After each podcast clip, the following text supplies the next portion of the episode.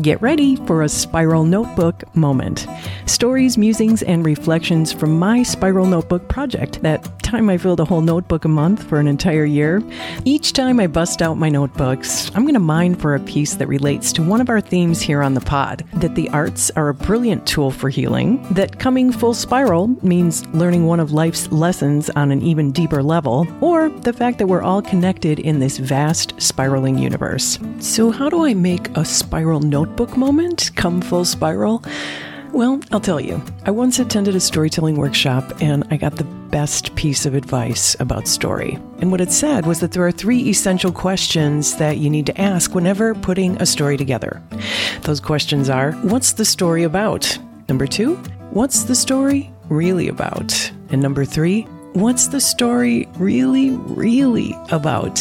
Asking those questions is how I bring a simple notebook moment full spiral. Please enjoy these stories. And hopefully, in addition to being entertaining, it'll serve as a jumping off point for your creativity. All right, let's turn the page and dig in. Today's spiral notebook moment is about when I did my fifth step with my sponsor, Kat.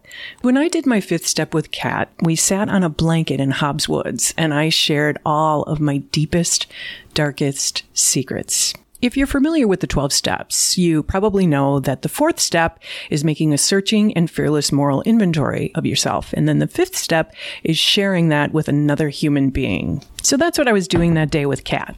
Like I said, I told her my deepest, darkest secrets, things I'd never spoken of or told another soul. And I asked her, Do you love yourself? And marveled at her answer. She gifted me a silver charm, a dove with the word faith. I was so moved and so humbled by her nurturance, her selflessness, her composure, and her compassion. Her wisdom seemed to know no limits. When I complained to her about my life, she'd say, Hey, Stacy, where's God? And the answer was always the same right here. God's right here. And everything that's happening is happening on purpose. My spirituality has since evolved. And even though this was over 20 years ago, I still believe that everything that's happening is happening on purpose and that my life isn't happening to me, but for me. In other words, if it's in front of you, it's supposed to be in front of you. So, anyway, on this particular day, I finished with my moral inventory list, and Kat blew out the sacred candle that she had lit when we first sat down.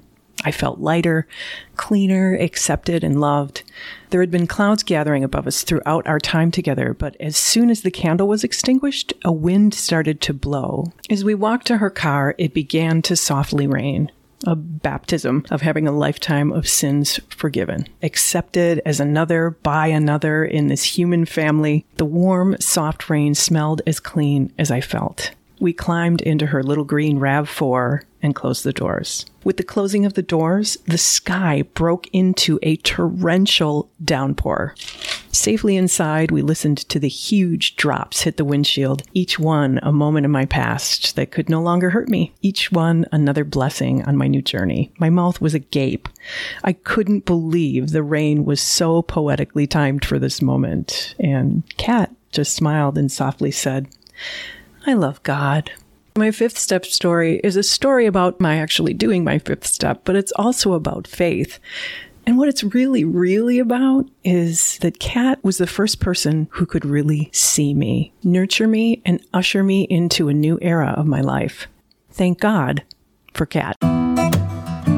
This episode was produced by Boom Arts in Appleton, Wisconsin. Theme music by Helen Avakian. Additional music provided by Beth Killey. If you liked what you heard today, please rate, review, and most importantly, share Full Spirals. Bring your friends and fam along for the ride on Apple Podcasts, Spotify, Google Podcasts, or your favorite listening platform. Because we really are all in this together. Till next time, take care.